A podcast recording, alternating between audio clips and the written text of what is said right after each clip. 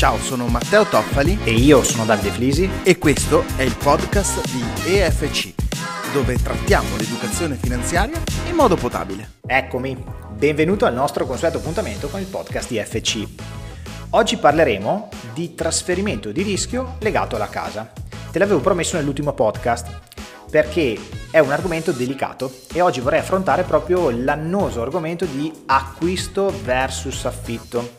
Argomento che credo concorderai con me, diciamo è emotivamente difficile per noi italiani, per noi come popolo, perché siamo grandissimi amanti e possessori di prime case. Ma la domanda è: ho sbagliato a acquistare una casa anziché andare in affitto?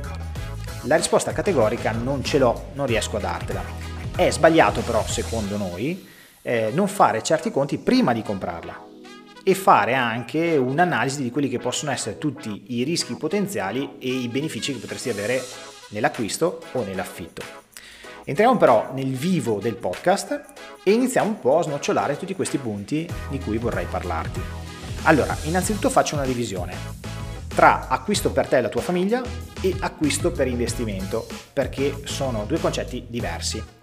Eh, nell'acquisto investimento intendo quell'acquisto che fai della casa per poi metterla in affitto e avere un'entrata fissa o un rendimento. Ecco, di questo ne parlerò in un podcast dedicato perché non è questo lo spazio e perché soprattutto diventerebbe un contenuto molto lungo.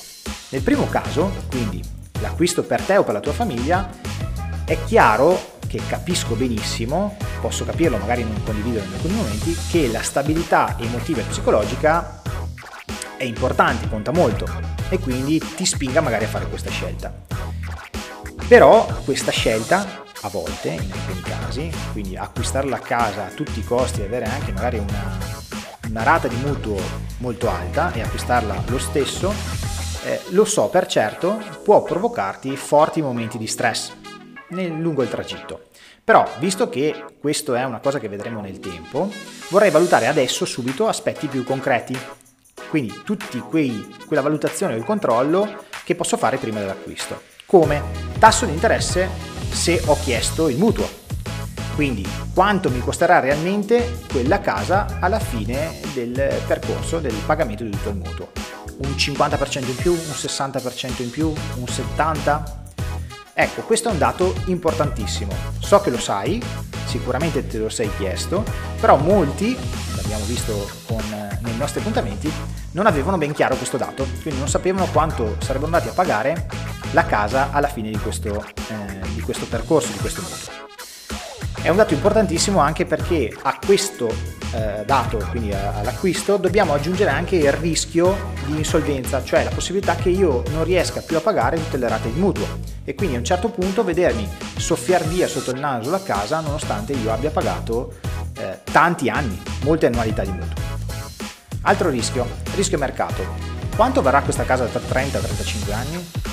È chiaro che qui si possono fare solo delle stime, è ovvio, eh, però è un bel rischio che ti assumi, perché il mondo cambia velocemente, lo vediamo negli ultimi anni, e la casa è per sua, per sua definizione immobile e quindi mica la posso spostare dove, dove meglio credo all'occorrenza.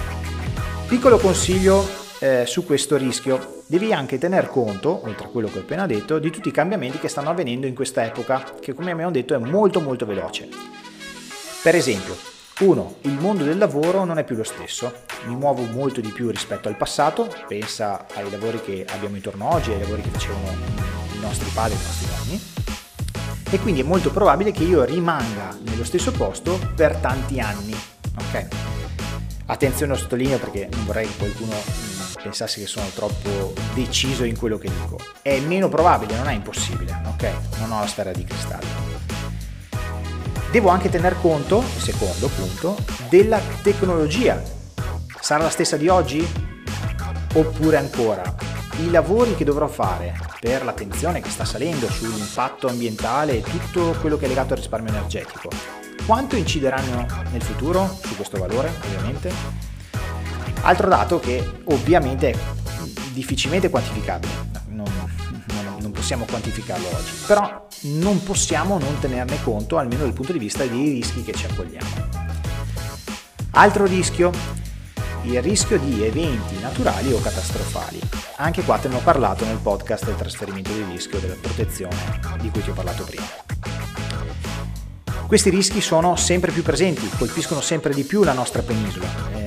Questi rischi sono terremoti, alluvioni, eventi naturali, mm, molto molto importanti, le frane, no? abbiamo visto anche ultimamente e tutti questi eventi possono danneggiare in maniera mh, mm, concreta la casa, eh, parziale o totale addirittura.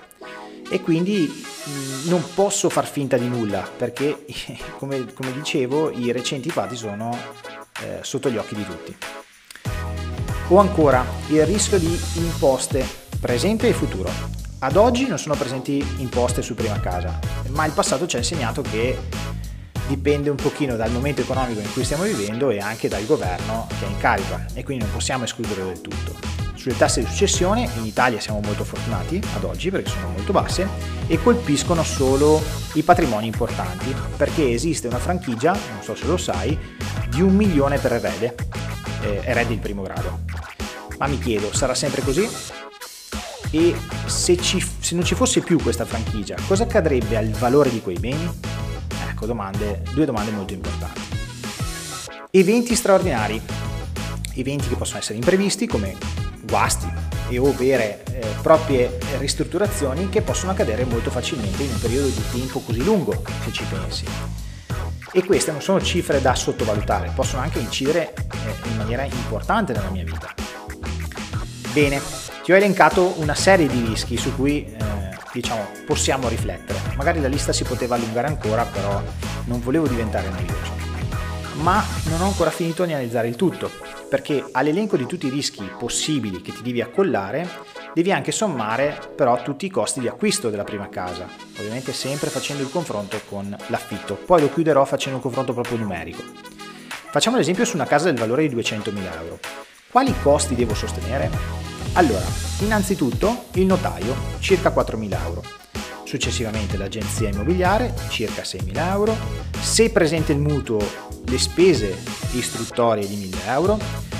La perizia per valutare questo bene, perché la banca ovviamente vorrà, eh, manderà un perito a valutare il tuo immobile, di circa 500 euro l'imposta sostitutiva di circa 400 e l'imposta di registro che sono altri 4.000 euro circa, euro più euro. Devo ancora sommare il contratto preliminare, cioè dove ci impegniamo all'acquisto di questo bene, sono circa altri 400 euro, e l'imposta catastale ipotecaria che sommati sono circa 100 euro. A tutto questo, però, devi ancora aggiungere tutta la parte di assicurazioni che ti verrà richiesta. Okay? Eh, la banca te le richiede, non sono obbligatorie, è obbligatoria quella eh, legata all'abitazione, incendio e scoppio, però quelle sulle persone non sono obbligatorie, ma sono fortemente consigliate, te l'ho detto anche nel, nello scorso podcast. Tengo però a sottolinearci, a sottolineare che non sono obbligatorie e puoi farle dove vuoi, dove credi, quindi non sei obbligato a sottoscrivere con la banca per poi eh, avere il mutuo. Okay?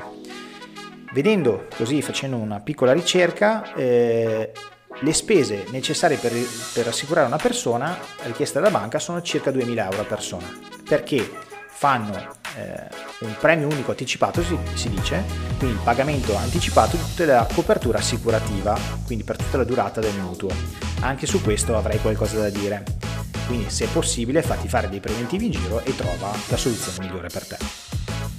Il totale di tutti questi costi è di circa 33.000 euro, 32.500. Ok, Facciamo un riassunto perché ti ho inondato di dati. Ho acquistato una casa del valore di 200.000 euro, che diventano circa 324.000 sommando le rate del mutuo pagate nei 30 anni con un tasso fisso del 3,65 a cui però dobbiamo aggiungere circa i 32.000 euro di costi appena elencati qua sopra. A questo punto abbiamo un totale di 356.000 euro. Se prendiamo lo stesso immobile, uguale, l'affitto stimato da, eh, emerso dalla nostra ricerca sarà compreso tra i 650 e i 900 euro, eh, dipende un pochino dalla zona e da come è messo l'immobile. Io ho fatto per semplicità la media 775 euro. Se moltiplico i 775 euro per i 30 anni di affitto, sosterrò, avrò una spesa di 279.000 euro contro i 356.000 di acquisto. Quindi 279.000 euro affitto, 356.000 euro acquisto. La differenza è di 77.000 euro, non è una follia.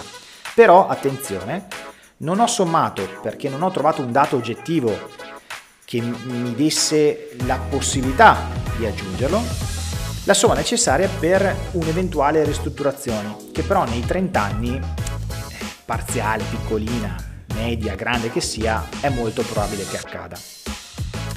Siamo arrivati alla fine. A questo punto lo sai come la penso, alla fine ti pongo delle domande. La cosa che ti devi chiedere è, mi sta bene sborsare questi soldi negli anni e accollarmi tutti i rischi che ho appena sentito, che mi ha appena raccontato Davide? Oppure, per me, sarebbe più opportuno trasferire il rischio, quindi andare in affitto, risparmiare questi soldi e magari investirli su qualcosa che mi potrebbe dare un rendimento importante nei prossimi 30 anni? Ecco, come vedi la scelta non c'è un giusto o sbagliato, è solo tua, non ci sono risposte giuste o sbagliate. A noi interessa che eh, tu riesca a raggiungere una eh, consapevolezza e che tu possa fare un acquisto basato su ragioni oggettive. Perché per noi fare le ricerche, trasformare tutto in dati oggettivi e darti la possibilità di prendere una scelta consapevole è la cosa che ci spinge a fare questo lavoro. Ecco, come sempre spero di averti dato degli spunti eh, di riflessione interessanti e con la speranza che ti sia piaciuto questo podcast, eh, con questo contenuto, ti do appuntamento la settimana prossima con una nuova puntata. Ciao!